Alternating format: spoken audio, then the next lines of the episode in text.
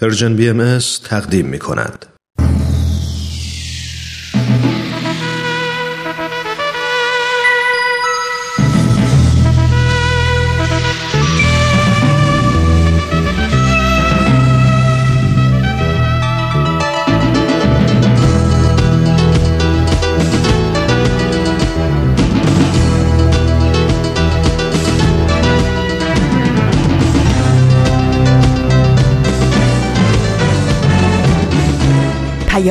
دوست. برنامه ای برای تفاهم و پیوند دلها.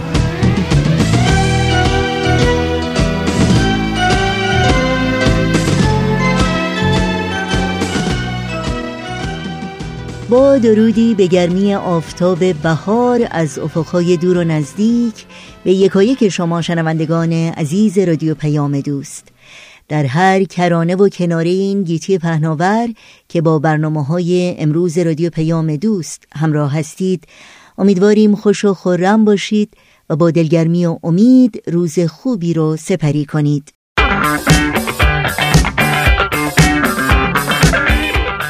نوشین هستم و همراه با بهنام پریسا و دیگر همکارانمون میزبان این پیام دوست.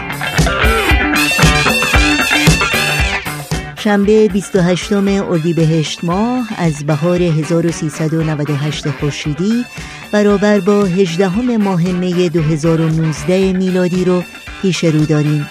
بخش های این پیام دوست شامل آن 18 نفر ورقی از خاطرات و پندها و پیمانها خواهد بود که امیدواریم چون همیشه همراه باشید و از شنیدن اونها لذت ببرید. نظرها و پیشنهادها، پرسشها و انتقادهای خودتون رو هم حتما با ما در میون بگذارید و از این راه ما رو در تهیه برنامه های مورد علاقتون یاری بدین. اطلاعات راه های تماس با ما رو تا لحظات دیگر یادآور خواهم شد. اما توجه داشته باشید که این اطلاعات در تارنمای سرویس رسانه‌ای فارسی باهایی www.persianbahaimedia.org در دسترس شماست. آدرس ایمیل ما هست info at persianbms.org شماره تلفن ما 001 703 671 828 828 در شبکه های اجتماعی ما رو زیر اسم Persian BMS جستجو بکنید و در پیام رسان تلگرام با آدرس at Persian BMS contact با ما در تماس باشید. چون همیشه و مشتاقانه منتظر تماس های شما هستیم.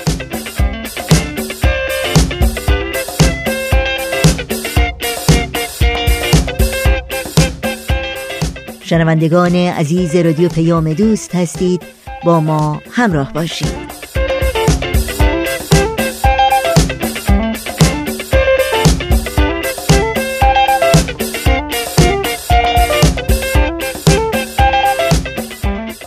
مجموعه آن هجده نفر در مورد زندگی و فداکاری های اولین هجده نفری است که به سید باب بنیانگذار آین بابی و مبشر آین باهایی ایمان آوردند. در آغاز برنامه های امروز رادیو پیام دوست با بخش تازه از این مجموعه همراه میشیم.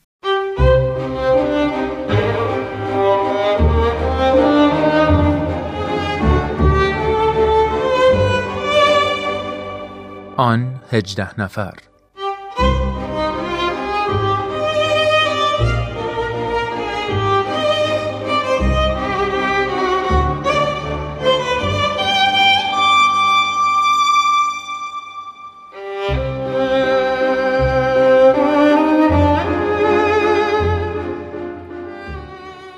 دوستان عزیزم شنوندگان محترم وقت شما بخیر. خیلی خوش اومدید به یک قسمت دیگه از مجموعه آن 18 نفر. برنامه‌ای که به مناسبت دیویستومین سال تولد حضرت باب توسط رادیو پیام دوست تهیه و تقدیم شما میشه. من هومن عبدی هستم ازتون دعوت می‌کنم که با برنامه امروز همراه باشید.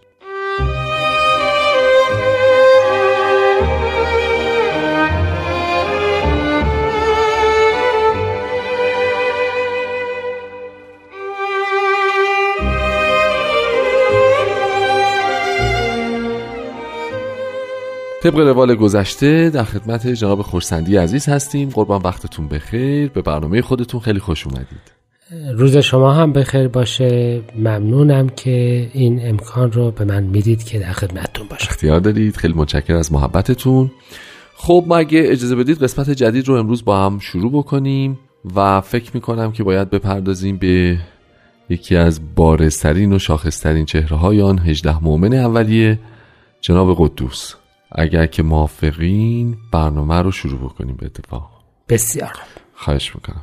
خب می‌تونم عرض بکنم که جناب قدوس شاید جوانترین حروف حی باشند. بله. ایشان متولد سال 1239 هستند. یعنی موقعی که به حضرت باب مؤمن شدند بله. 21 یا 22 سال داشتند. حالا درسته. بسته به اینکه سال شمسی یا قمری و ماه رو حساب بکنیم حدود 22 سال داشتند بله. و از میان مؤمنین به حضرت باب در ظاهر در میان اون علمایی که راجع به همشون صحبت کردیم که سالها هر کدام چه کرده بودن و چه کرده بودند به معروفیت آنها هم نبودند, نبودند. شاید که یک جنبه جالب دیگه هم داشته باشند که ایشان از خانواده بودند که توشون اهل علم نبود و ایشون اولین نفر بودند. بر صورت این جوان 22 ساله متولد یکی از محلات کنار شهر بارفروش قدیم و بابل فعلی. بله. جایی که حالا اونجا یه رودخانه محلی به نام آقرود یا سفیدرود بله. وجود داشته در این سال به دنیا میاد. بله. پدرشان زارع بودند. بله. و مادرشان صعود کرده بودند بعد از تولدشون صحیح. به این ترتیب ایشون توسط خانومی که همسر دوم پدرشون بودند بزرگ میشن. بله. که بسیار هم به ایشون علاقه داشته و بعدها راجع به فرزندان این خانوم که خواهران و برادران جناب قدوس حساب میشند شاید بیشتر صحبت, صحبت بکنیم. این جوان بسیار باهوش و مورد توجه دروس ابتداییش رو در بابل و پس از آن در ساری ادامه میده پدر ایشان به خاطر شدت هوش و ذکاوت ایشان همه سعیش رو می‌کنه و مخارج رو تقبل می‌کنه که ایشان به جای اینکه کشاورز باشند درست. به تحصیل بپردازند. یعنی اینطور هوششون بارز, بارز بود که بله. خصوصیات اخلاقی خاصشون بله. که تهارت و تقواشون بوده و هوششون از بد و تولدشون شاید آشکار بوده به حدی که عده زیادی از اهالی شهر شیفته این کودک بودند عجب. به این ترتیب ایشان بزرگ میشن و بعد از ساری به مشهد میرن و چند سالی هم در مشهد تحصیل می‌کنن. درست. و سپس به کربلا میرند برای تحصیلات برای تحصیلات عالی دینی. بله. و در محضر سید کاظم رشتی وارد میشن. درسته. بسیار جوان بودند. جوانترین شاگردان سید کاظم رشتی بودند و به همین جهت همیشه دم در می نشستند دیرتر تقریبا وارد می شدند که دم در باشند و زودتر از همه هم خارج می شدند و بقیه طلاب اگرچه ایشان را می شناختند ولی به نظرشون میاره که خب ایشان یک خیلی نوجوانند و بله حالا توجه خاصی به ایشان نداشتند.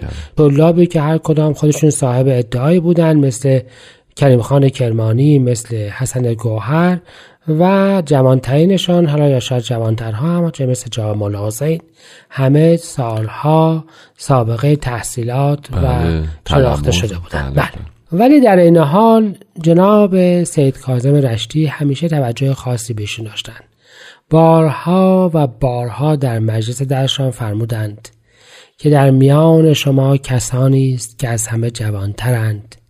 دم در می نشینند و. زودتر از همه می روند و من حتی لایق نیستم که کفش های اونها رو براشون جفت کنم. یعنی اینطور به وضوح اشاره این وضوع ولی اشاره باز ولی بقیه چون از شدت غرور توجهشون بله، به بله. قدوس جلب نمی‌شد. به هر صورت به هر ترتیب ایشان به بعد از چهار سال به منزل پدری برمیگردند درسته پس چهار یعنی سال در کربلا شاگردی سید کاظم رشتی رو می‌کنند و, و برمیگردند به, به- سا به بابل بابل. و به خاطر تقوا و تهارت بله. و خصوصیات عرفانیشون بی نهایت مورد توجه بودند و بسیار مردمان به ایشان متمسک و متوجه بودند و بله. همین البته باعث حسد و تعصب علمایی می‌شد که از توجه مردم به کسی جز خودشان احساس بله. خوشی نداشت نداشتند و سردسته اینها سعید العلماء بارفروشی بود که از یک روستایی به نام دیوکلا بله. در نزدیکی همون بابل بود. یادتون باشه که بابل در اون موقع به دو گروه مردمانش تقسیم می شدند.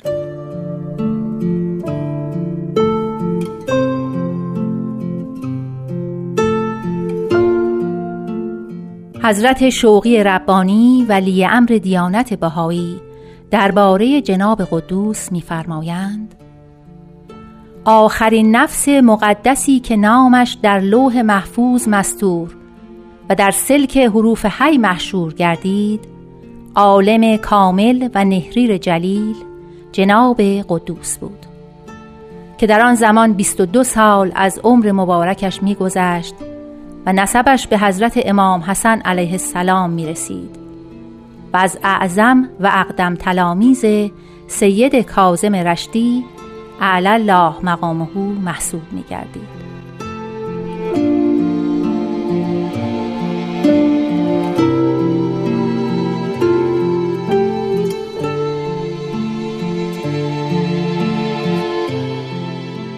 خب جناب خورسندی عزیز قبل از این استراحت کوتاه فرمودید که اهالی بارفروش اون زمان به دو دسته بزرگ تقسیم می شدن درسته؟ بله عرضم این بود که از زمان صفویه مردمان ایران به دو دسته هیدری و نعمتی در اصل آها. خیلی از شهرها تقسیم شده بودند. درسته درسته. این در اصل رقابت شوم شاید گفت. بله. و دو دستگی در شهرها که به جنگها و نزاعهای مختلفی همی انجامید میراث اختلافات مختلف گروه های مردم بود. و همش هم خلاصه می‌شد تو برداشت های مختلفشون از روایت شاید فلواقع چیزی به یک معنا شبیه اختلاف دستجات طرفدار تیم ها در دوران بله. فعلی در رنگ های مختلف بله یا بله اختلافاتی که در قرون وسطا معمولا بین دست های عزاداری بود. بله بله. ولی هر دو شیعن هر دو گروه. بله بله بله. به هر حال سید العلماء پیشوای نعمتیه بود بله, بله. و ملا حمزه شریعت مدار که ارادت خاصی به جناب قدوس داشت و ایشون را نوعی پیشوای روحانی می‌دید به خاطر حالت انقطاع و انزوا و آها. اتکاف ایشون پیشوای هیدری. هیدریه صحیح پس به این ترتیب این حسد سید العلماء و اون تفاوت نعمتی و حیدری با هم جمع می‌شد. خواسته که ملا حمزه معمولا ایشان را بر خودش مقدم میشمرد. و می‌گفت ما بعد از ایشان استفاده بکنیم و سید العلماء می‌گفت شما دارین به علما توهین می‌کنید. عجب.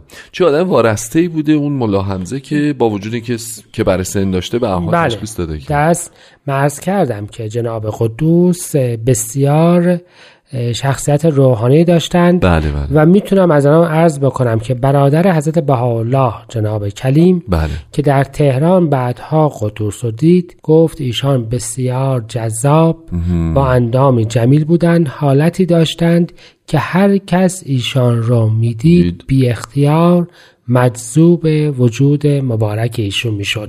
و واقعا ایشان هر جا که می‌رفتند مورد توجه خاص مردم قرار قرار می می گرفتند بله. پاکی و تهارتشون هم در میان مردم شهرشون ضرب. المثل بود. درسته درسته. همه اینها باعث می شد که ایشان بسیار مورد توجه باشند. خواسته که ایشان به خلاف سعید العلماء به هیچ وجه مالی رو از کسی قبول نمی نمی کردن و با همون پول کمی که به حال از طریق درآمد پدری داشتند بله. در انزوا و اعتکاف خانه خودشان گذران گذران می‌کردند و این هم برای سعید العلماء و بقیه حالت خوشی نه. نداشت. الگویی بود که خب اونها رو رفتارشون زیر سوال می بود. چون سعید العلماء از جمله کارش بود که پول بگیره و نماز برای افراد متوفا بخونه. درسته درست مجموعی از عوامل رو داشته این سعید بله یعنی همه اون. چیزهایی رو داشت که بتونه یه همچین بتونه بفهمه که خب از یک راه درست دیگه اعتباری براش باقی نه نمیمونه. درست ایشان به همین ترتیب بودند. هرچند که سعید العلماء بسیار از علما را تحریک کرد صحیح. و هرچه که میگذشت ایشان منزویتر و در خانه پدری خودشان بیشتر متکف بودند و شریعت مدار نمی‌توانست به طور کامل از ایشان چکار بکنه حمایت بکنه. ببخشید من یه سوال بپرسم همینجا. آیا در تاریخ نقلی هست که مثلا مجلسی بوده باشه و شریعت مدار به واسطه مطالبی که جناب قدوس بیان کردن پی به شخصیت علمیشون برده باشه؟ ایشان از همون اوان نوجوانیشون چیزایی که می‌گفتن مؤثر بود دیگه. حالا که فرمانده مجلس میشه اقلا یکی از مجالس رو در تاریخ ذکر کرد که مجلسی رو یکی از تجار معروف با فروش علما رو دعوت کرده بوده. صحیح. و سعید العلماء یک طرف و ملا حمزه شریعت مدار طرف دیگر میزبان نشسته بودن. جناب قدوس که وارد میشن پای میشینند. شریعت مدار می‌فهمند نه قربان بالا بفهم بالا بفرمایید و میاد پهلوی خودش ایشون رو میشونه. و وقتی که صحبت موقع غذا میشه آب میریزه که ایشان دستشون رو بشورن. و کی برای کی آب می‌ریزه؟ شریعت مدار دست برای میریزه که قدوس دست, دست بشوره. و قبل از اون صاحب مجلس سوالی کرده بوده و سعید العلماء جوابی داده بوده که خب مورد پسندش واقع نشده بوده. بله. وقتی جواب قدوس میان شریعت مدار می- میگه که اجازه بفرمایید از ایشون استفاده بکنیم. بله. و جواب قدوس شنیده میشه و بسیار مورد تعریف واقع میشه و سعید بسیار برآشفته میشه که شما اصلا این مجلس رو گرفتید که من رو توهین بکنید. آها. و بعد صاحب مجلس مقدار زیادی پول میاد جای جای قدوس که پدر من فوت کرده. و اگر ممکن است شما نمازهای فوت شدهش رو بخونید. جواب قدوس می‌فهمن که من این کارها رو نمی کنم شریع و در همون لحظه سید آرمان پولا رو برمیداره میگه من می‌خونم. یعنی می‌خوام حالت رفتاری رو شاید اه، مشخص. مشخص بشه. به هر حال ایشان بودند. تا اینکه خبر وفات سید کاظم رشتی به ایران رسید و به بارفروش رسید و وقتی که چنین شد به عزم حج از بارفروش خارج شدند و به طرف کربلا و نجف حرکت کردند و در مسیرشان به کربلا و نجف به شیراز رسیدند.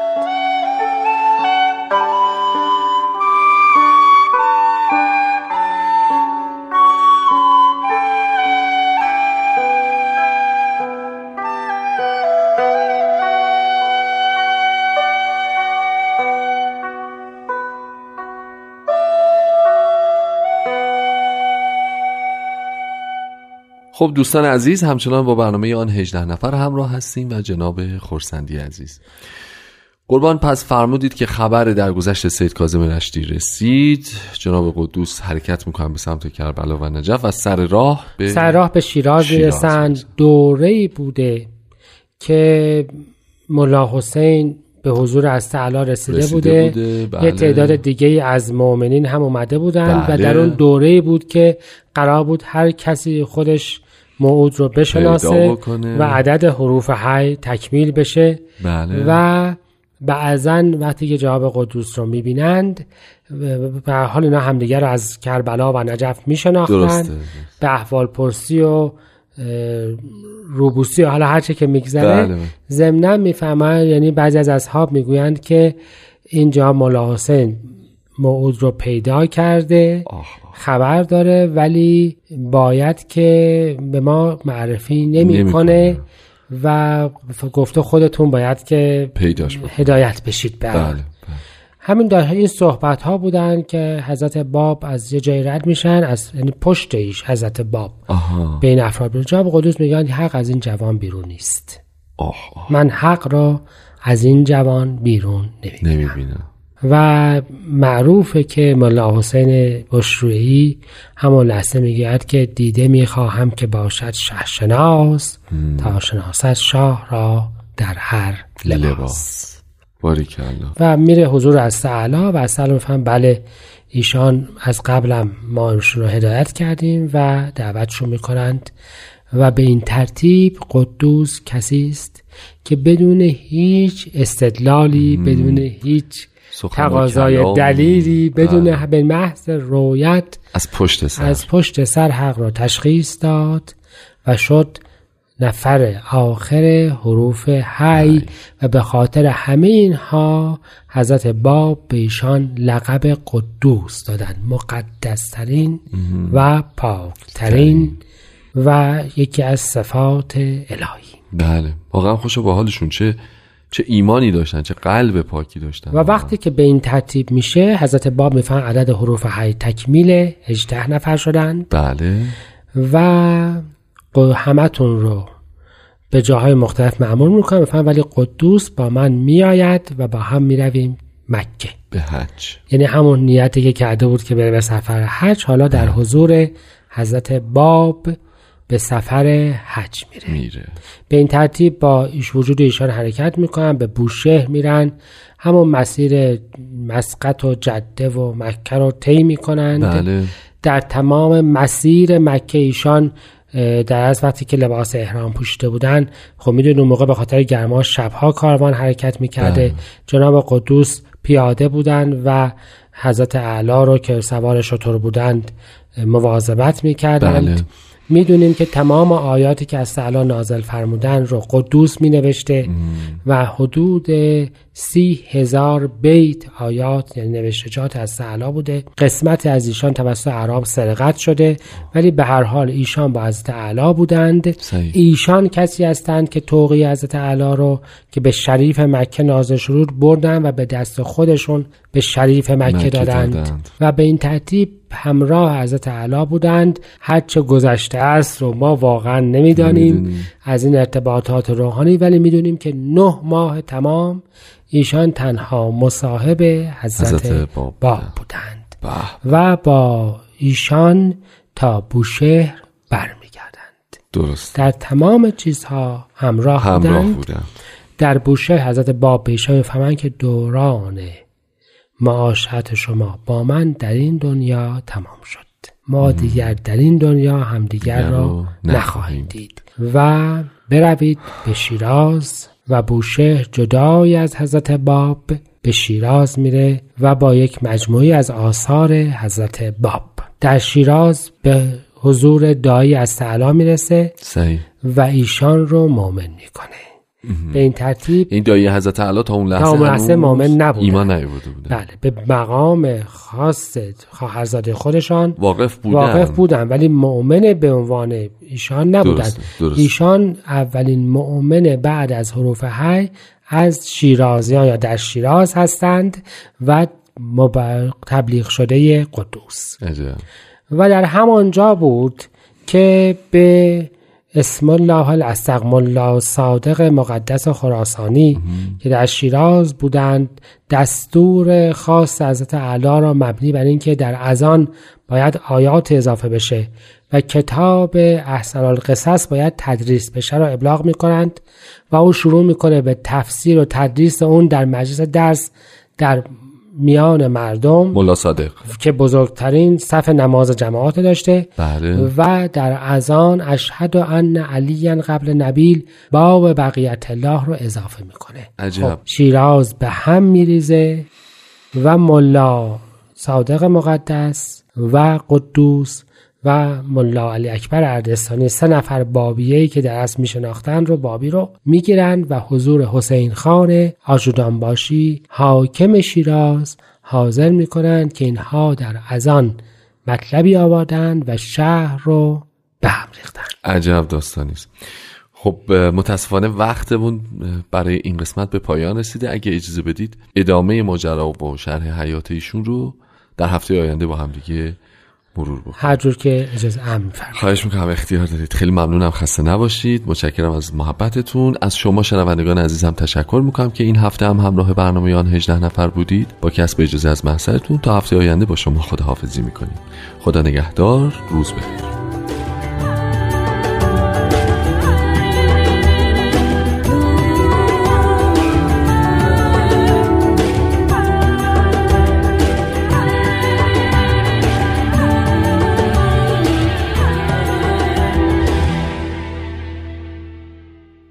برنامه دیگری رو از مجموعه آن هجده نفر از رادیو پیام دوست شنیدید. شنوندگان عزیز ما هستید با قطعه موسیقی که پریسا برامون انتخاب کرده برنامه های امروز رادیو پیام دوست رو ادامه میدیم.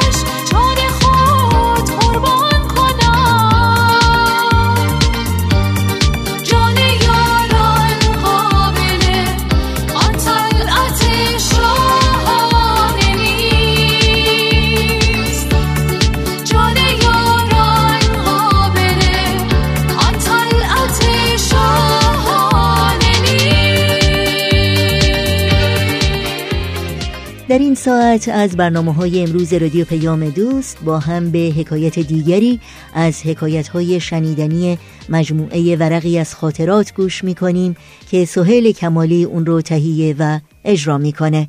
با هم بشنویم. ورقی از خاطرات. شما می‌تونید بخش های مختلف این برنامه رو در تارنما شبکه های اجتماعی یا تلگرام Persian BMS دنبال بکنید.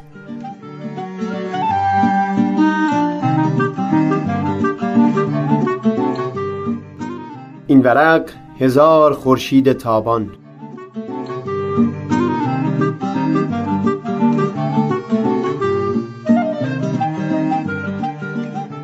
چندین بار در اینجا از این گفتم که چندین و چند صفحه از دفتر من در این یک دو سال اخیر صحبتهایی بوده که با سونیای سیزده ساله داشتم. این شبی که توی دفترم از اون نوشتم باز دوباره او از این مینالید که نسبت به بسیاری از درسها مثل تاریخ علاقه نداره و از اول کلاس تا آخرش لحظه شماری می‌کنه که زنگ بخوره و از اون کلاس بیرون بیاد. من با او از یک معلم در دوران تحصیلی خودم گفتم که تاریخ رو طوری به ما درس می‌داد جوری که انگار همین الان مثلا ما در شرایطی هستیم که لویی شانزدهم در اون قرار داشت و بعد تصمیم بگیریم که چه می‌کردیم. کلاس رو به گروه های تقسیم می‌کرد که هر دسته اون نماینده یک طبقه در اون بخش معین از تاریخ بودن. به هر کدوم از ما یک نام حقیقی از اون قسمت از تاریخ می‌داد و می‌خواست بین خودمون گفتگو کنیم بر سر اینکه چگونه با بقیه گروه ها طرف برخورد می شدیم روشی که مطالب نو رو به ما میآموختم این بود که خودش نقش یکی دو تا از اندیشمندهای اون زمان رو بازی می‌کرد و سعی می‌کرد ما رو قانع بکنه تا افکاری که برای اون زمان نو بودند رو پذیرا بشیم. همیشه در اون نقش بازی کردنها یک چیز برای من جالب بود. اینکه بشر تنها در همین دو قرن گذشته اون چنان حدی از رشد رو در همه زمینه های دانش بشری تجربه کرده که حتی به ذهن پیشینیان خطور هم نمی‌تونست بکنه. این مثال رو زیاد شنیدیم که اگر یک شخصی که در دوران ارسطو زندگی می‌کرده حتی 20 قرن بعد زنده می‌شد درسته که از تغییراتی که دوروبر خودش می‌دید قدری شگفت زده می‌شد اما اینطور نبود که اگر شخص خردمندی باشه نتونه راه و چاه رو پیدا کنه. ولی اگر یک شخص رو که 300 سال پیش زندگی می‌کرد تنها دو قرن به جلو می آوردن تا زندگی در میانه قرن بیستم رو تجربه کنه هرگز نمی‌تونه صد یک از اون چیزهایی که می‌دید را حتی فهم کنه. در کلاس اون معلم برای من همیشه یک چیز هم مایه شرمساری بود. اینکه مثلا وقتی ما رو برمیگردون به دوران زندگی گالیله و از ما می‌خواست نقش شخصیت های دوران گالیله رو بازی کنیم با اینکه امروز ما در این دوران طلایی از حیات بشر زندگی می‌کنیم اما هنوز توان اون رو نداشتیم که با استدلال های محکم و استوار دانشمندان اون زمان رو حتی اونایی که گوش شنوا داشتن رو قانع کنیم که باید دست از اعتقادات علمی اشتباهشون بردارن و مبنای نوعی مثلا در زمینه فیزیک تحریزی کنن. یا حتی وقتی از ما می‌خواست کسانی رو که در همون دوران مشتاق شنیدن اندیشه های سیاسی نو بودن و دنبال چاره برای مشکلات اجتماعی میگشتن ما توان اون رو نداشتیم که بر اساس تجربه عمر بشر در این 400 سال اخیر نکته زیبایی رو با یک اساس متین بیان کنیم که بتونه بر زندگی اونها اثر بزرگی داشته باشه. حتی در مورد اثبات مسائل مشهوری مثل جاذبه و حرکت زمین به دور خورشید هم این ناتوانی دیده می‌شد. وقتی اینطور تاریخ رو مطالعه می کردیم درست مثل اون بود که پا به پای شخصیت های اون روزگار زندگی می کردیم با درد اونها قصه می خوردیم با خنده هاشون می خندیدیم و یک نظریه جدیدی که پدید می اومد که خب این نظریه جدید رو از معلم میشنیدیم.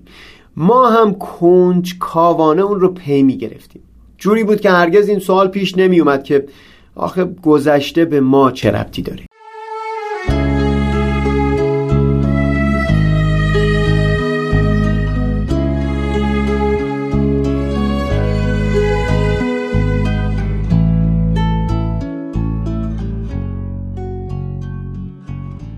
صحبت ها با سونیا به اینجا رسید که هر کدوممون از کدوم راه بهتر از هر راه دیگه ای می‌تونیم مطالب جدید رو یاد بگیریم. مثلا او می‌گفت دوست داره بنشینه ساعتها گوش بده اما نمی‌تونه چیزی بخونه. زود خسته میشه.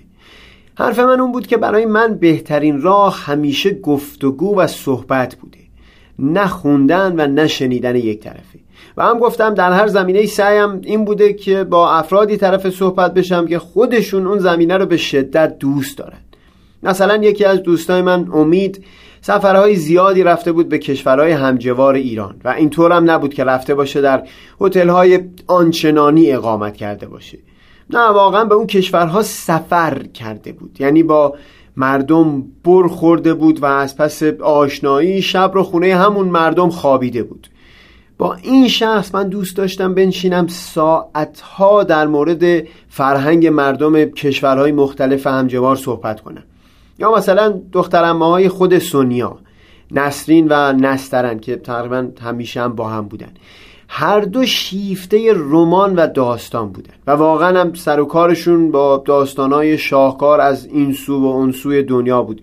صحبت هایی که با اونها در مورد داستانهای جهان داشتم برای من از عمیق ترین لحظات یادگیری بودن. خوب خاطرم از قبل از یکی از سفرهای نسبتا طولانی که داشتم نسرین از این می‌گفت که چرا به نظرش زیبایی و فریبندگی فضای کتاب داستان با فضای فیلم حتی قابل مقایسه نیست. می‌گفت وقتی کتاب داستان رو می‌خونه این خود او هست که تصمیم می‌گیره زیبایی طبیعت رو چطور تجسم بکنه؟ این خود او است که در ذهنش به صورت شخصیت ها لباس میپوشونه. حالت صورتشون را حتی خودش معلوم می‌کنه. یک جورایی انگار خودش در خلق شخصیت ها کنار نویسنده قرار گرفته. در آخرم به من توصیه کرد در طول سفرم داستان هزار خورشید تابان از خالد حسینی نویسنده افغان رو بخونم. از سر تا آخر داستان رو در اون سفر خوندم و ذهن من سخت درگیر همه تلخیهایی شده بود که شخصیت های ساده اون داستان در زندگی تجربه کرده بودند. میل داشتم برای فهم برخی پیچیدگی ها در روابط بین شخصیت های داستان گفتگوی مفصلی هم داشته باشم حرفم با سونیا اون بود که وقت صحبت با یکی مثل امید من به جای اون که سفرنامه بخونم از زبان یک دوست همون مضمون ها رو میشنوم و دهها سوال هم می‌پرسم با نسترن و نسرین درسته که خودم هم کتاب رو جداگونه می‌خونم اما حتی در وقت خوندن در گوشه ذهنم مشغول گفتگو هستم. اینطور نیست که در کنج خونه سر توی کتاب فرو کرده باشم. هستند آدمهایی که می‌تونن حتی کتاب رو برای تو از اون حالت گنگی و خاموشی رها بکنن و به تک تک سطرهای اون تازگی و جان ببخشن.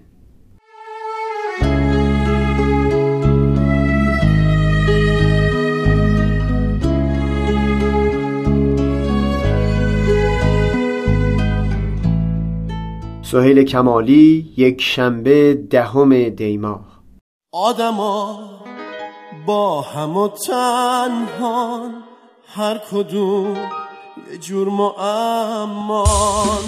بعضی واجه های رازن بعضی واجه ها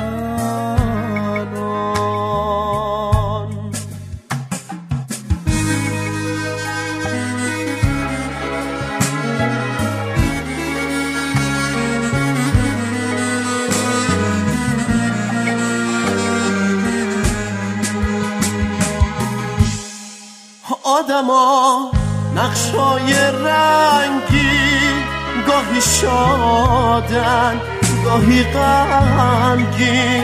آخه زندگی بنانیست که سراسر باشه شیری. زیر آسمون این شهر چرا دشمنی چرا غم؟ وقتی که میشه توهی کرد جام زندگی رو ازم جام زندگی رو ازم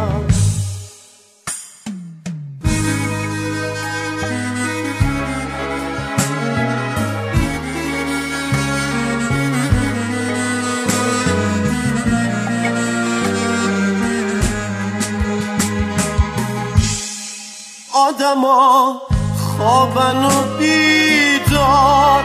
آدما رازی و بیزار. آدما قصه جاری قصه شون قصه تکرار. چی حقیقت؟ چی سرابه؟ چی گناهه؟ چی سوابه چهره های آشنایی صورتی پشت نقابه صورتی پشت نقابه. آدما با هم و تنهان هر کدوم یه جور معمان بعضی واجه های رازن بعضی واجه ها بیمانان پندها و پیمانها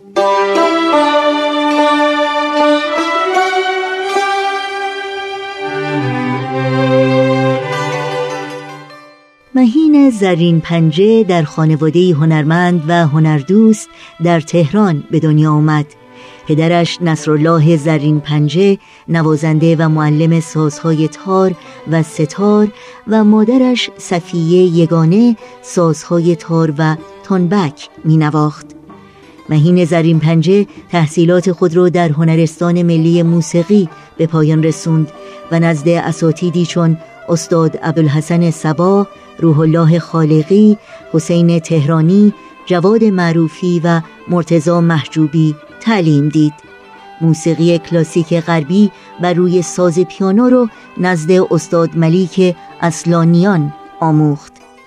مهین زرین پنجه از بنیانگذاران ارکستر بانوان ایران و خالق بیش از شست قطعه موسیقی است از جمله رقص ایرانی، سرزمین من، سرود فتح شب و اپرای لیلی و مجنون مهین زرین پنجه از معدود موسیقیدانانی است که قطعاتی را بر اساس والس غربی در موسیقی ایرانی خلق کرده بسیاری از قطعات موسیقی او توسط ارکسترهای بزرگ با تلفیقی از سازهای ایرانی و غربی ضبط و در محافل موسیقی بین المللی اجرا شدند.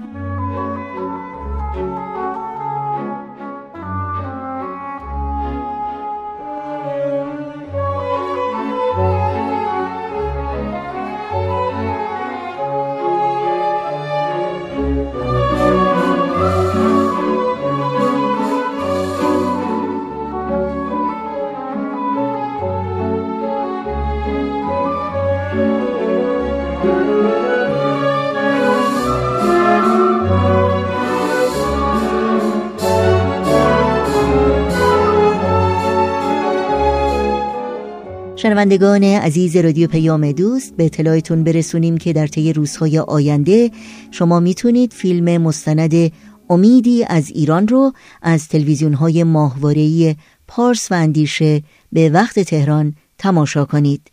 قسمت اول فیلم مستند امیدی از ایران از تلویزیون پارس امروز شنبه 28 اردیبهشت ماه ساعت 16 و 30 دقیقه. یک شنبه 29 اردیبهشت ماه ساعت 18 و 30 دقیقه. دوشنبه سیوم اردیبهشت ماه ساعت 18 و 30 دقیقه. و چهارشنبه اول خرداد ماه ساعت 16 و 30 دقیقه. به وقت تهران پخش خواهد شد. از تلویزیون اندیشه بخش اول فیلم مستند امیدی از ایران سه شنبه سی و یکم اردیبهشت ماه ساعت 22 و سی دقیقه و چهارشنبه اول خرداد ماه ساعت 12 و سی دقیقه به وقت تهران پخش خواهد شد. قسمت دوم فیلم مستند امیدی از ایران رو می‌تونید از تلویزیون اندیشه روزهای پنجشنبه دوم خرداد ماه ساعت 21 و 30 دقیقه جمعه سوم خرداد ماه ساعت 12 و 30 دقیقه سهشنبه هفتم خرداد ماه ساعت 22 و 30 دقیقه و چهارشنبه هشتم خرداد ماه ساعت 12 و 30 دقیقه. به وقت تهران تماشا کنید. قسمت دوم فیلم مستند امیدی از ایران از تلویزیون پارس روزهای شنبه چهارم خرداد ماه ساعت 16 و 30 دقیقه یک شنبه پنجم خرداد ماه ساعت 18 و 30 دقیقه دوشنبه ششم خرداد ماه ساعت 18 و 30 دقیقه و چهارشنبه هشتم خرداد ماه ساعت 16 و 30 دقیقه به وقت تهران پخش خواهد شد. در اینجا به پایان برنامه های این شنبه رادیو پیام دوست می رسیم همراه با بهنام مسئول صدا و اتاق فرمان پریسا ویراستار و تنظیم کننده پیام دوست امروز و البته همه همکارانمون در بخش تولید رادیو پیام دوست با همگی شما خداحافظی می کنیم تا روزی دیگر و برنامه دیگر شاد و پیروز باشید.